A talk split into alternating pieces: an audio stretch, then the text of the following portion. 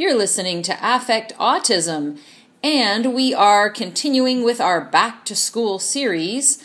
This week we are featuring how to do DIR in a public school setting.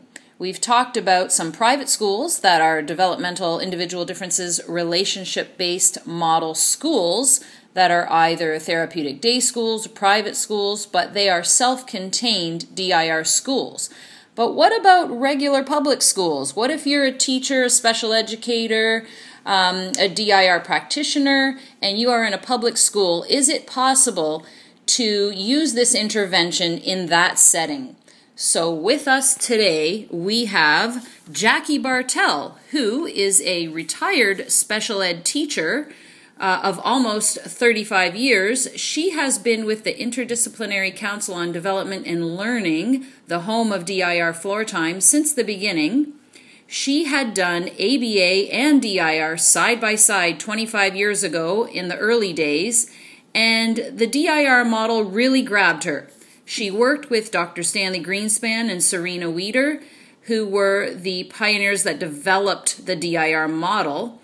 And now that she's retired from teaching, she does a lot of mentoring and consulting with ICDL and otherwise, and the bulk of her work was integrated in classrooms with preschools and kindergarten to high school.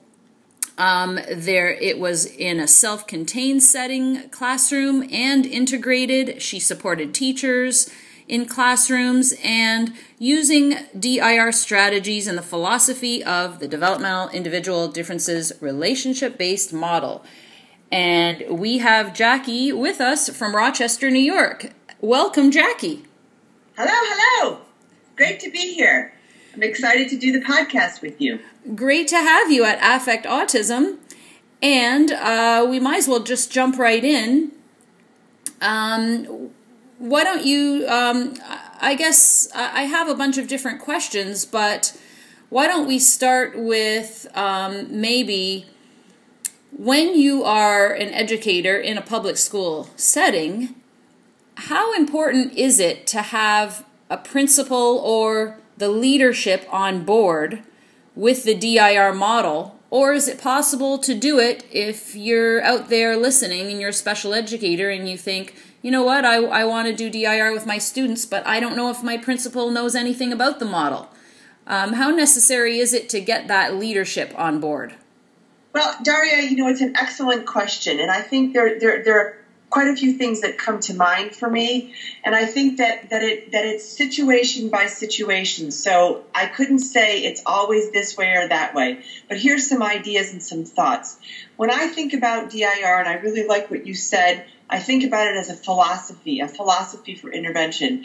And when I think about using that perspective, it's really helpful when we start taking DIR and moving it into the public school arena. Because one of the things that is often difficult is that we want to work in a certain way with children, and we're confronted with that public school arena, and there are so many layers and so many bits and pieces that we sort of have to work through. So I try to think about it like this is a way for me to interact with children. It's a way for me to interact not only with children, but also with the staff that's around me as I'm trying to provide support in utilizing the model. So it is marvelous and wonderful if we have a principal and the leadership and that leadership on board. And if the principal is motivated to think about DIR, it is easier then to intervene within a larger group. You know, you can go deeper and wider if you have that leadership from the top.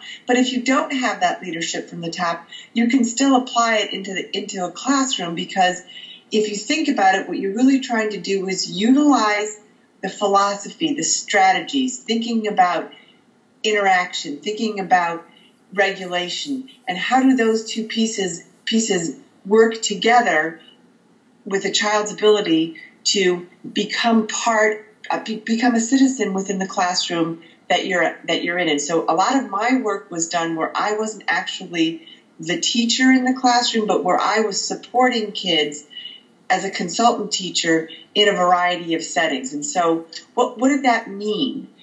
if we had a student that was thinking about, that we were thinking about using DIR floor time with them and that philosophy, what did that mean? It means that I had to not only support the child, but I also had to support the staff, and I had to do staff education. And so, you know, it's kind of a dual process, because I had to develop relationship with the staff, I had to develop relationship with the child, and once I had those two things going, once we have those two things going, then we can start to help the staff develop strategies that are appropriate for the child. And so sometimes I went in and I said, yep, we're doing DIR, and sometimes I just talked about a philosophy for interaction and engagement, keeping in mind that we have to think about where the child is functionally and thinking about where the child is in terms of their ability to regulate in the environment. Now, when you talk about supporting staff, I guess what kind of staff are involved? How many staff members are required to support this? And what does it look like, I guess, in a little bit? You gave us a little bit of an indication, but, you know, what does each day look like for a child in the school who's receiving this kind of intervention?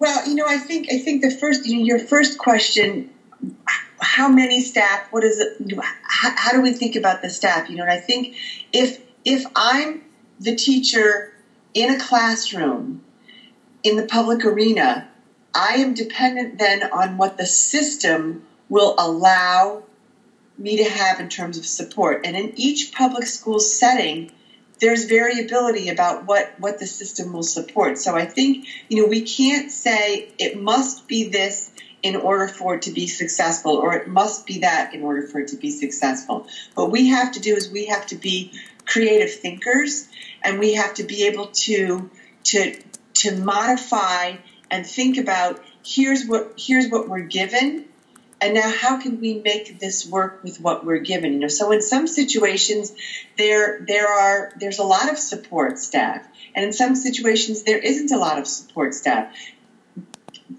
So we really have to think about that. But, you know, I always then go back to the philosophy. The philosophy, it's relationship. It's making sure that we're developing relationships and helping students develop relationships within the educational arena that they're placed in. Okay, so how do we do that? You know, and I think then it, you know, we have to really think about their individual differences and thinking about their regulation, and how does that impact their ability to develop relationships within the educational arena that they're in. And I think it's what we have to really think about it. It's not an all or nothing. It's a process. And as we go along, we may have to change, modify, in order to enhance the experience for the student. So, you know, I can think about, you know, a variety of different situations that I was part of where, you know, a student was placed and, you know, we began to talk about, you know, thinking about that relationship and thinking about making the environment one where the child could be successful. And we had to tweak many times along the way. And that process then needed us to be able to pull in the leadership, pull in the committees on special education, you know, kind of pull all those pieces and have conversations with people about where we were and where we're going and why we're going there. So that makes sense? What I hear you saying is very similar to what a practitioner would do when beginning an intervention with a child, by finding out where the child is developmentally, taking into account the individual differences and sensory processing profile of the child, building that relationship and working through those developmental levels. You're essentially doing that on another level with the school. You're feeling out the situation. You're seeing where everybody's at. What is everybody's individual situation? How can we match it all together? So it it really is a case by case, just like with each child, it's individual by individual. Exactly, and I think that that's, you know, that's taking the tenets of floor time and applying them to every interaction that we're having, and really developing a plan for each individual person that we encounter, and for the larger environment. What do we need in this environment to make it successful? And the thing that's so important is developing a relationship with the people that are going to be doing the actual work, if you are not the primary teacher in the classroom or the therapist. You know, and I think too, you know, we have many people that are using DIR floor time, you know, speech therapists and occupational therapists, and, you know, how do you apply that into those arenas? You know, and it's again, you know, developing relationships with people and developing that trust so that they can then take that leap of faith with you to change the paradigm, the teaching paradigm, because really what we're doing is we're asking teachers and schools to change their whole paradigm about what is teaching about and what is learning about, because we're really asking them to think first about individual differences, regulation, sensory processing, and then think about interaction and learning and attention. So we first have to get the regulation piece taken care of before we can go, you know, we can take that leap to the learning. And I think that what school is set out to do, and especially when we're in the public school arena, because, you know, that it's a pretty large, wide arena, that public school is for learning. You know, we go to school to learn, but if we don't have the tools as individuals, learners, to be able to learn, it's going to be very difficult. So, you know, it's kind of switching those paradigms for people. And I imagine you mentioned, you know, really paying attention to the individual differences of the child, because the first developmental capacity in the DIR model is, of course, shared attention and self and regulation. So having a child who is able to calmly attend to stimulus around him or her.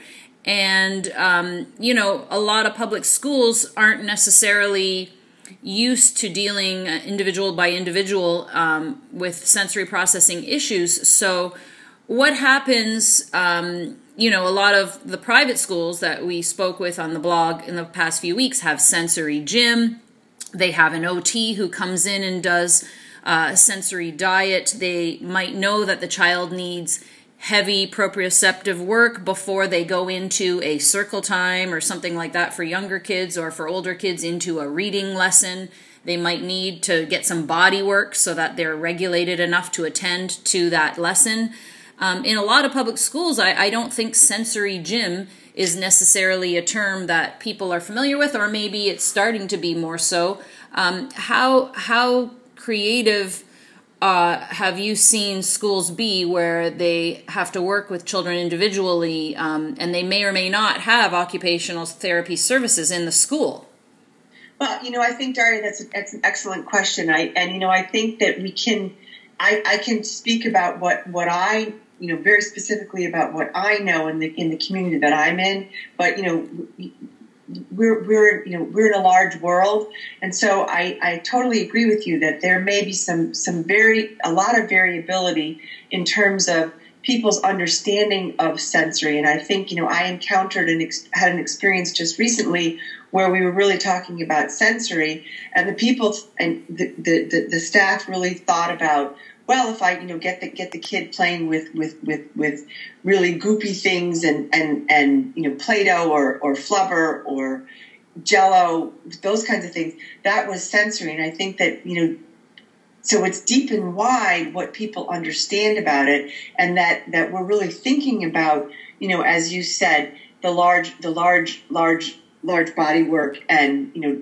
proprioceptive work. And so sometimes what we have to do is that we have to educate people on what those pieces are. And then there's other situations where the public schools are very much on board, and they understand the sensory process, and they have sensory gyms, and they have OTs on staff, and those OTs are providing sensory diets and all of those pieces. So, you know, I think that it's, again, what is the environment that we are confronted with, and how do we have to modify that environment to meet the child's needs? And that in some situations, the environment may be, they may be already aware of what they need to do. They may just need some support to do that. In other situations, they may not have any kind of an opportunity for that. And so then we have to, again, be creative in thinking about, what do I need to do to make this child successful? You know, and it's always going back to that, looking at the child's profile and really thinking about where they are, you know, and thinking about that level one. Are they well regulated in this environment at this moment? And how does that change, so that then we can get that level of intimacy, that shared attention, so that we can get to that third level, which is being able to go back and forth. You know, in the words of Dr. Greenspan, he always said, if you don't have level three, school is going to be very difficult, because school is about back and forth communication and interaction. And so we have to be able to teach people and help people understand where the child is functionally and what is an appropriate expectation for the child in the environment. So can you give us an example? And of course, as we've mentioned, it's going to look different for every child and in every setting, in different cities, in different types of schools, large schools, small schools, of course. But do you have an example or two of a child you have in mind who had this type of intervention in a public school setting? And what would a typical day look like? So, for example, they might start the day in the sensory gym, then they might go into their self-contained homeroom classroom, and then they might get speech language therapy in a separate pull-out program, and then they might do, like, how does that look like, and what staff are involved? Just an example of one child.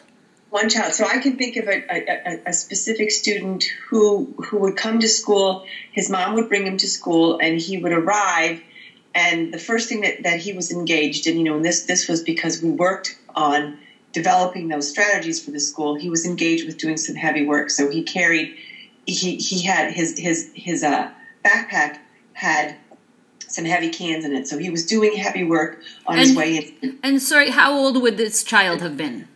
This was a kindergartner. A kindergartner, okay. Yeah.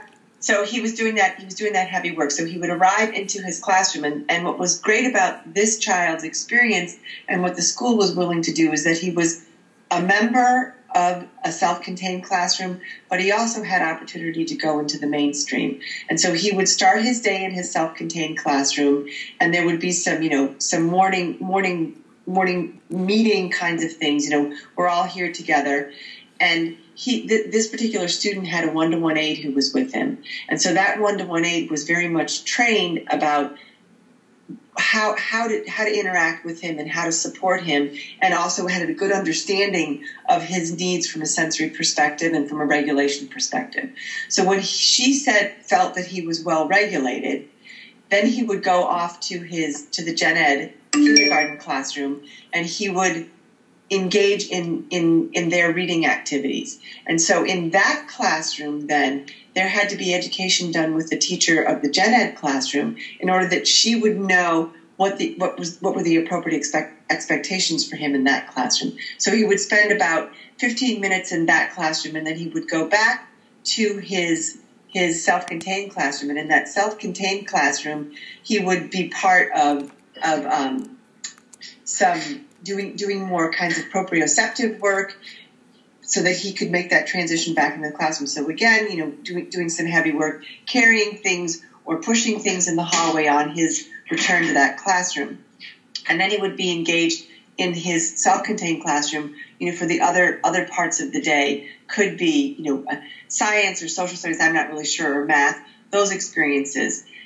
He always had his one-to-one aide with him, and she was responsible for making sure that he was getting systematic sensory input throughout his day. So that was a really critical part of it. And then he would, it was lunchtime. He would then go to the cafeteria, and he would spend lunch with his typical peers in that arena, again, with the support of his one-to-one aide, and then back to his self-contained classroom. And in the afternoon, there would be another part of the day that he could be part. He again would go into the gen ed classroom, and he could be part of that, part of their art, physical education, music, that experience.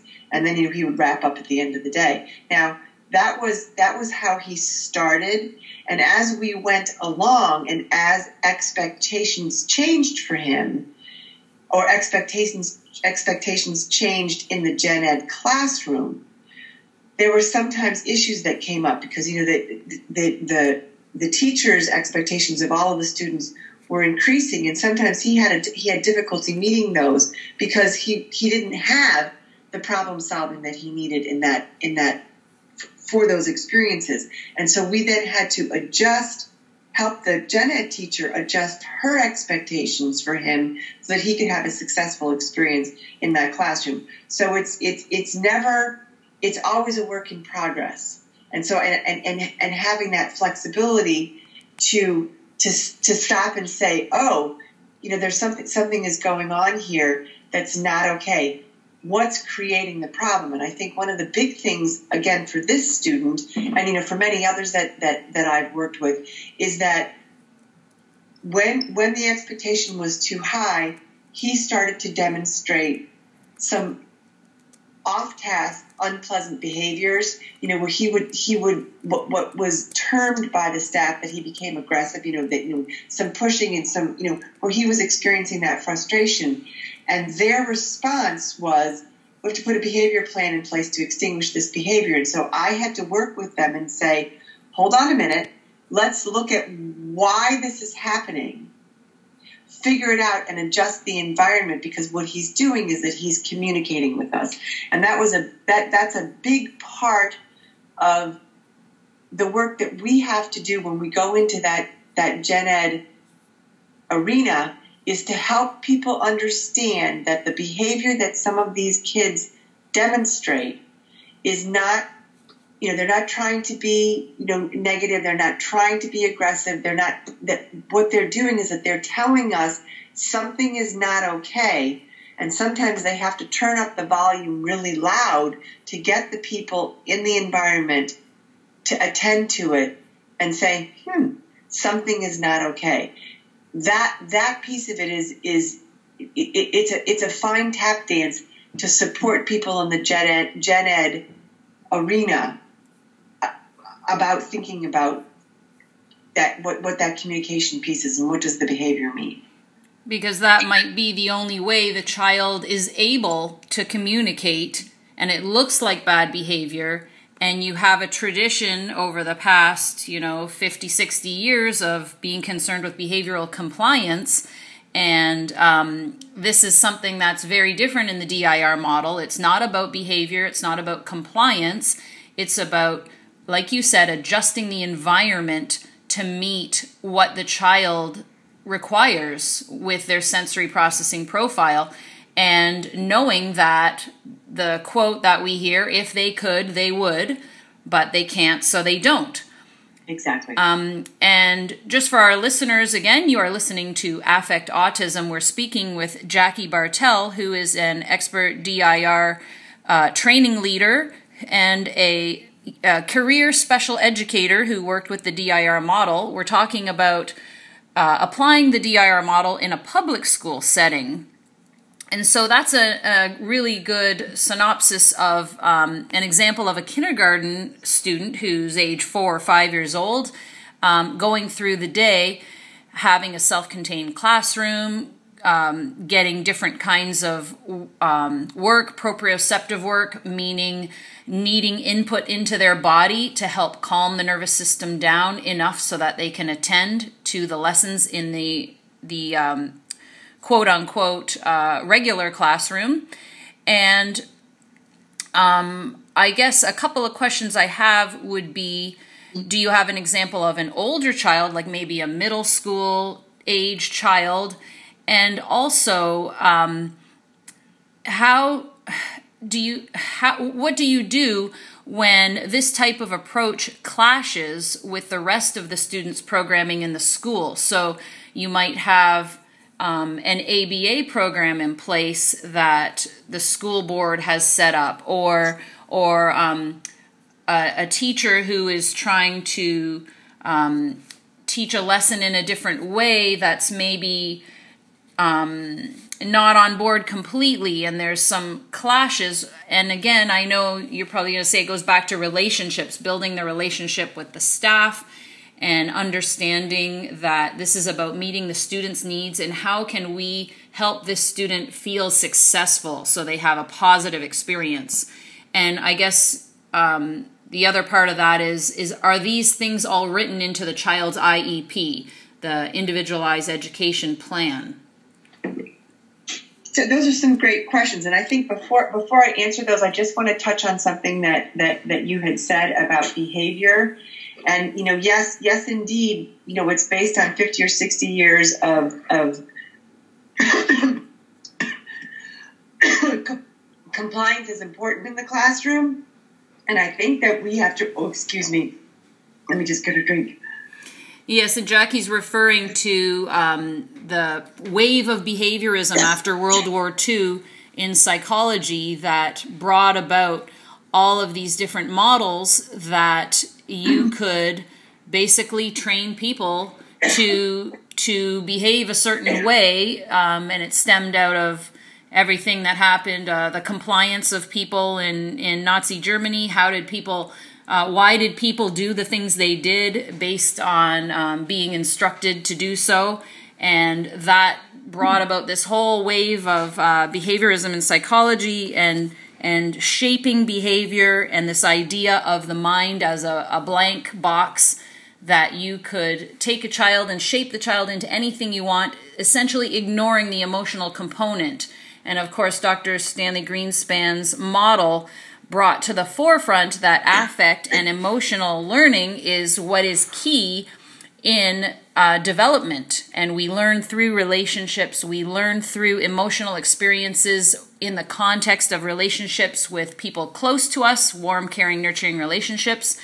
So I guess, it's still very much mainstream in schools to have this behavioral model where we want compliance. And the developmental approach is peeping its head into different areas, and the DIR model certainly is not focused on behavioral compliance, but understanding behavior as communication. And what is this? Why is the child communicating in this way? Because that's the only way they can. And so let's figure out. And I'll give the floor back to you, Jackie. Yes, and so that communication piece, and I think that what happens often with our students, it's not just with students on the autism spectrum, but I think it happens in general, is that when we are stressed, when we become dysregulated for whatever reason, our ability to communicate decreases.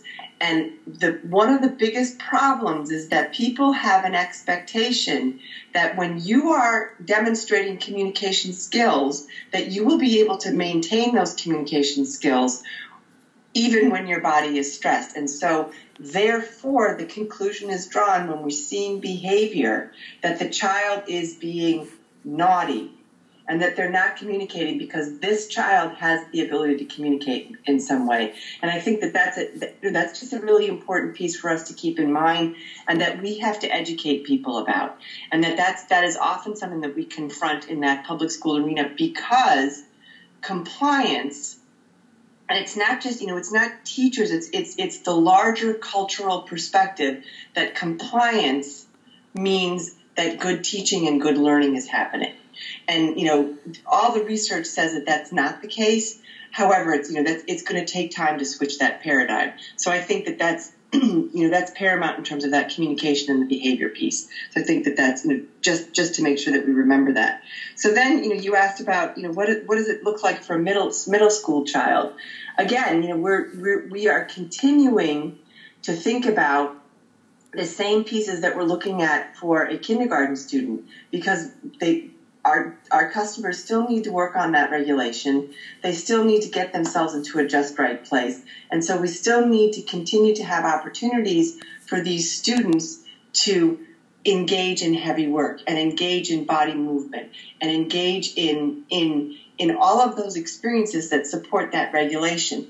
The difference, however, may be between a kindergartner and a middle schooler is that perhaps the method by which the child gets that is going to be more controlled by the student themselves, if the student is capable of doing that, so that they're going to be reminded to do that work, but it may not be someone saying, okay, now we're going to do this, now we're going to do that, that is going to become part of their routine in their day, but they're going to take some responsibility for doing that as they can.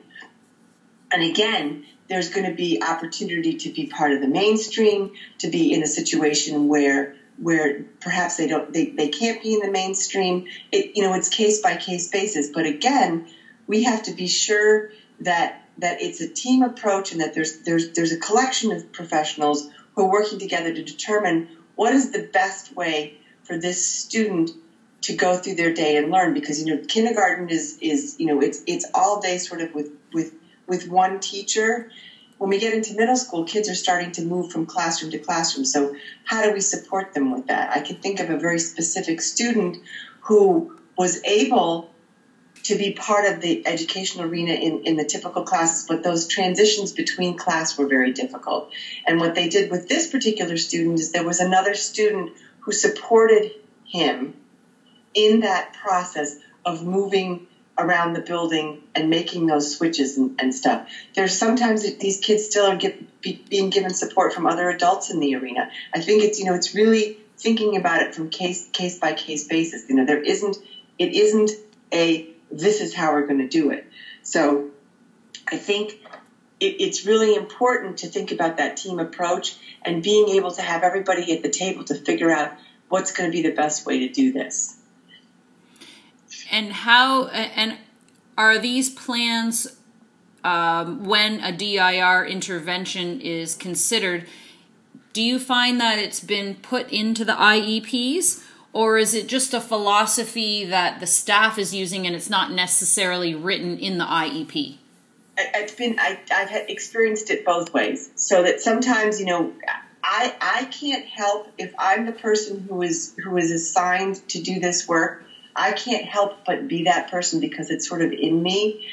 So I'm going to bring that to the forefront, and also, being mindful and aware that there's going to be a lot of differences around the table and different perspectives around the table. So there's, it's educating, it's giving people examples, it's helping them experience what these students are feeling. There's other situations where it's right in the plan. The parents are part of this. They very much want their child to be supported with a DIR framework and DIR philosophy. So then it is written into the IEP. So it goes both ways. And what about clashes with other forms of instruction or programming? So maybe the child has this DIR in place, but then one of their classes is very behavioral, or they have an ABA program because that's what's funded on the side, and it might clash with some of the principles of DIR. Have you seen that, and how does that get resolved? So my perspective on that is that clashes are not, it isn't productive for anyone. It isn't productive for children. It isn't productive for families. It's not productive for providers. So my point of view on that is that those things are going to exist. And what I try to do is then make the two things work together. You're doing an ABA program. Please go ahead and do an ABA program. But let's think about how we can incorporate some of the more developmental, more relationship-based perspectives and philosophy into the strategy that's being utilized. And so, it's again, because, in a classroom, we don't know what what the you know, a teacher's management strategies are. So how do we, and we can't go in and say, I'm sorry, you can't use those management strategies, because they would throw us out in immediately. You know, we have to figure out how to work together with them. So how can we then creatively start to talk to them about, you know, that works really well. How about if we try this? You know, so it's always modifying. You know, it's kind of like it's a work in progress. You're molding the clay. You're remolding the clay. You're always remolding the clay. And as they are able to see the child being successful, they're going to come. They're going to be more willing to come on the journey with you. Make sense? Yeah, that leads up to my next question, which was going to be, how do the kids respond in all of the cases that you've witnessed over almost 35 years and doing DIR for the better part of 25? How do the kids respond to this? And also, do you notice, how does it compare to kids who haven't had a DIR intervention? In your experience, have you noticed differences between the children who have more of a DIR model approach versus ones who don't? Well, you know, obviously my bias is that, you know, it's DIR is the way to go in that relationship piece. So, you know, what I have seen in all kinds of settings is that these kids do better in terms of their emotional experiences and in terms of their emotional well-being, that they are happy to go to school. They're not being forced to go to school. The staff and the teachers begin to see a child who is calmer and so more available for instruction. And I think that's the key piece. So I think, you know, I can say in a very general sense is that if given the opportunity to do the work, we can see children being calmer and more available for instruction. You know, and I can, you know, kind of real specific examples. There was a young man who was having a great deal of difficulty being in his self-contained classroom and being in the whole school arena. So the decision was made, you know, he's going to have his own space, and he's just going to be one-to-one with, you know, with his therapies. And with a one-to-one aide who was with him all the time, because he was so dysregulated. And so we came in, you know, and then I worked with that person. And as time went on, he became calmer in that environment. And so then we were able to take that calmness and slowly and gently move it into the self-contained arena. And from there, they progressively were able to move him into the gen ed arena. But that was a process. You know, we had to go step by step. What does this child need? You know, I haven't had another student she was in high school. Can I just ask about that child you just mentioned? It was a very long process. How long was this that it went from one-on-one to self-contained to that? Is that over the course of a school year, over the course of 5 school years? What's the timeline? For this little guy, we started out, you know, things went crazy wild in September, and they, you know, the district said, SOS, we need help.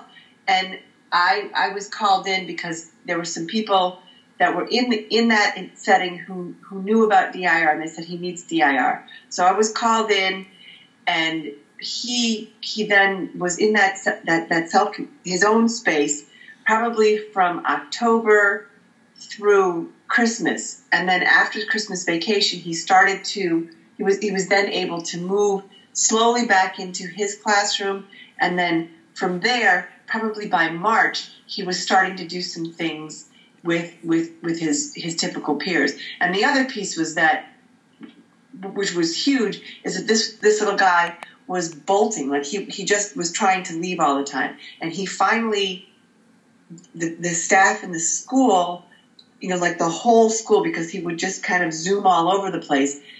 Everybody calmed down, and he calmed down because he was no longer running all over the place. You know, so that he kind of had the whole school was on its toes, and it's a big school. So that whole process, I mean, it was very enlightening for him, for the smaller community, but the larger community of the school was able to see this progress, and they have since incorporated using some of these strategies more systematically within the larger arena of the school. Wonderful. It must be such a joy for the family and for the staff to see this kind of progress. How does it look when summer vacation comes and then you're back in the fall?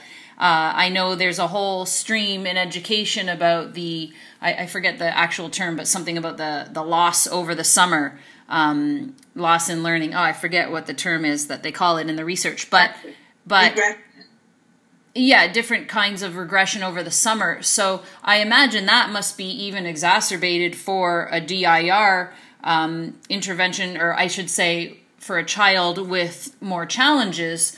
A new classroom, new teachers, new students, different situation.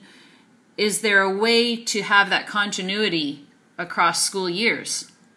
Well, here in New York State, we have a summer program that falls into place if there is documented regression for students across the school year vacations. So many of our students are able to continue to access services in their summer programs, so that they continue to get that support. I think without the support, it's very true that kids regress.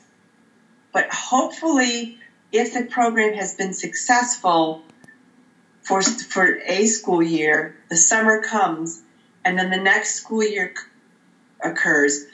The staff is going to continue to understand that they need to continue to program for this child with a perspective of regulation, with the perspective of sensory input, with the perspective of relationship, and that will continue going forward. And if there's a successful experience, that the language then gets put on the IEP so that people then utilize the strategies that we know create an environment so that the child can be successful. So thinking about some of those kindergartners who came through, or the student that I was just talking about, we were very mindful about how the IEP was written for those kids so that as they confronted the new school year, people already knew that there were things that needed to be done quite systematically in order that the child would be successful. And so that if new staff came in and say the teacher of this child's classroom is from a new school district just coming in for the first time, that they can sort of have this information documented and be trained by the other staff on to where to pick up. Exactly. Because I think one of the delightful things that happens is that not only does the child have success, but the staff has success. And it feels much better. I mean, it feels much better to have a calm student because of the things that you're doing with them to keep them calm, rather than having a student that's falling apart all the time, and then you're trying to extinguish the behavior, which doesn't really work. Usually the behavior escalates or changes, and it becomes uglier than the first behavior. And I know there's a couple of DIR practitioners I know who really just, the word calm is so irritating to them because, some people misunderstand that concept of calm. Oh, we have to keep a child calm, which means sitting at a table being compliant. And that's not what we mean by calm. What we mean by calm is that the child intrinsically has come to a place where they feel calm, not that we're making them calm. So we are facilitating them being calm by providing their body with the sensory input they need, or some children might be overstimulated by noises, they're wearing headphones, whatever it is, we're facilitating the calm by making the environment better for the child, giving them the chance to move their body, things like that their body needs to stay calm. As opposed to this concept of sitting down. Like, for instance, maybe the child can't sit at a table. Maybe they need to sit on the floor or on a ball or whatever it is. Exactly. And I think, absolutely. And it's not about, calm, internally calm, well-regulated. in a better state of arousal, sort of in that just right place of arousal, and not being over-aroused or under-aroused, you know, and providing the child with whatever they need for their own individual sensory system to feel okay, so that they can then access and engage with the learning that's going on in whatever arena they're in. This is great, and again, you're listening to Affect Autism with Jackie Bartell in Rochester, New York, talking about applying DIR and DIR Floortime in a public school setting. I want to end with asking you about a question I know that is very dear to you.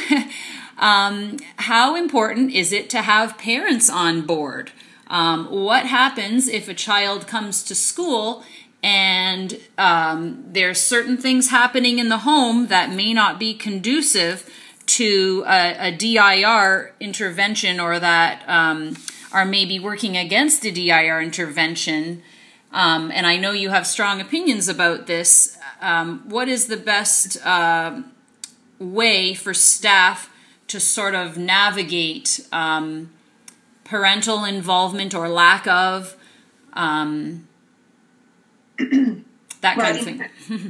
Daria, I think you know me, so parental involvement is on a continuum as well, and I think that we as providers who are working with their children, we have to be very mindful about where parents are in terms of their ability to be, providers, to their ability to engage in some of the ideas that we have. And for some families, the day-to-day living is exhausting.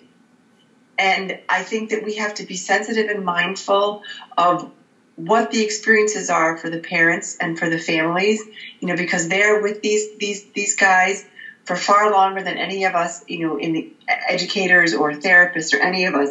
We don't have to deal with the ongoing issues that these kids have, and at home, the children are, it's their downtime. So I think we have to be very sensitive to grading parents about how they are interacting or what they're doing with their children. Having said that, I think that we also, the more we can have parents understand this idea of sensory profiles, this idea of regulation, the more capable they are going to be of getting their children in being able to interact with their children and being able to support their children. And so I think as staff, we have to be sensitive to where the parents are, but also supportive of them in their process of being able to interact and engage with their children as well. And so that means education, that means sharing. We're doing this in school. This is really working really nicely. You might want to try it at home. But what we don't want to do, we don't want to make judgment of parents about how they're parenting, because sometimes they're doing the very best they can in the situation that they've been given. Now, I know I've heard many examples, certainly not in your school district, but of people I've spoken with in the general Toronto area, where parents are bringing ideas to the school. This is what my child responds to best. This is what my child needs. And they feel like it's being ignored. Everybody in the DIR world knows that parents are the experts on their children, and we know what works best for a child, and certainly we're open to hearing what educators have also found that supports children. But how I guess, do you have any thoughts about that? Daria, the parents are paramount in their understanding of who their children are, and educators and other therapists are also thinking that that they know what's best, and we have to work collectively as a team, that we have to listen to each other. And the truth of the matter is that when parents have an idea, usually they're spot on, and we have to listen to them. You know, when what happens for those parents, as you describe, and, you know, sadly, the districts that I've worked in, it's the same everywhere. They're the people that we judge parents. If they would just do blah, blah, blah, then. Well, you know, that's all well and good, but we're not living in their homes, and we're not living. So we have to be mindful of what that experience is like, and that if a parent has an idea, let's embrace it. Let's talk about it. Let's think it through. Let's go for it and see what happens. You know, because as I said, you know, it's like we're molding a piece of clay. It isn't all or nothing, because we're human beings, and so that, you know, that qualitatively, it says to us that it can't be an all or nothing thing. It's a process, and it's we have to go on the journey with parents, not against them, because the child is, you know, if the child is in first grade, they're with us in first grade for 1 year, and then they move on to the next grade. The parent is a constant. And they are there for the long journey. And so we really have to join the parents in their journey and support them in their journey. And I really like what you've said. I've heard in other settings you talk about, you know, something may have happened at home and staff make an assumption about why the children's behavior is coming up. And do you want to continue from there of that example I've heard you say before? Of what the staff needs to do as opposed to making assumptions? Well, we can't make assumptions, you know, and I think that it's important for us to say that that's what's happened at home, but now we're in school. And so let's take the customer that has come to us, think about where they are in terms of their regulation, think about where they are in terms of their ability to focus and attend, and do what we need to do to support them in that moment. You know, and not say, oh, well, if the parent would have just done this, or this and this happened at home, so that's why we're seeing this behavior here. Well, that's useless, because we still have not then supported the child or the student in what their needs are at that moment. You know, and we all of us have those kinds of experiences where something happens to us, good or not so good, and we have to manage it. And for the students that we're talking about, they need some more support and some more help to be able to manage it. And they also need space to organize themselves so that they can get to a place where they're more capable and available to be engaged. And so we have to, you know, allow them those moments, just as we allow ourselves those moments. You know, if something really crazy happens to us as we're driving, then we give ourselves a few minutes and go, okay, I gotta just regroup. Or, you know, we get to work, you know, the expressway was backed up, you know, there's an accident on the bridge, and there's, you know, it's snowing or it's raining, and we get to work and we stand there and we go, I just got to take a minute. We got to let our these kids do the same thing, and not expect them to be who they were when they left us the day before. And we can't judge and say, well, the parents did this and this, so this is why, you know, the child is this way, and oh well, because that's not useful for anyone. So I hear you saying that the best thing staff can do really is take into account what's happening in this moment, what can we do in this environment to make it conducive for this child to regulate and be able to share attention and engage with us, and make it a safe place where they can trust us in the relationship. So it is a safe place for them to be and be able to relax, essentially, and be able to learn and enjoy their experience at school, regardless of what's happening at home. You got it. And I like that, those words, a safe place. And a safe place means a safe place from a physical perspective, but it also means a safe place from an emotional perspective. And it's a meaning that they can come and know that if they're not well regulated, that they're going to be safe and supported in finding themselves into that a better regulated place. Because here's the thing, these guys no more want to be dysregulated than we want them to be dysregulated. And they're not trying to be naughty. They're not trying to be manipulative. They're not trying to control. They're not trying to get out of doing something. The new one that I heard this week was they don't hold grudges. Because none of us say, oh, today I'm going to decide that I'm going to control the situation. That's not how it works. So I think that we have to be mindful and supportive of kids so that they can feel physically safe and emotionally safe. And I think the holding grudges piece could also simply be if a child has a negative interaction with somebody, the next time they see that person, it might be really hard for them to trust that person. And so again, it's about building the relationship and trust so that the child does feel safe and in a warm, nurturing relationship. And it doesn't mean that the child's holding a grudge. It means that they're not feeling safe in that moment or in that relationship. Right. And that there has to be opportunity for relationship repair. And so it's okay to say to these guys, I'm sorry, I did something that wasn't okay, because it's bound to happen. There isn't a perfect one of us out there. Right.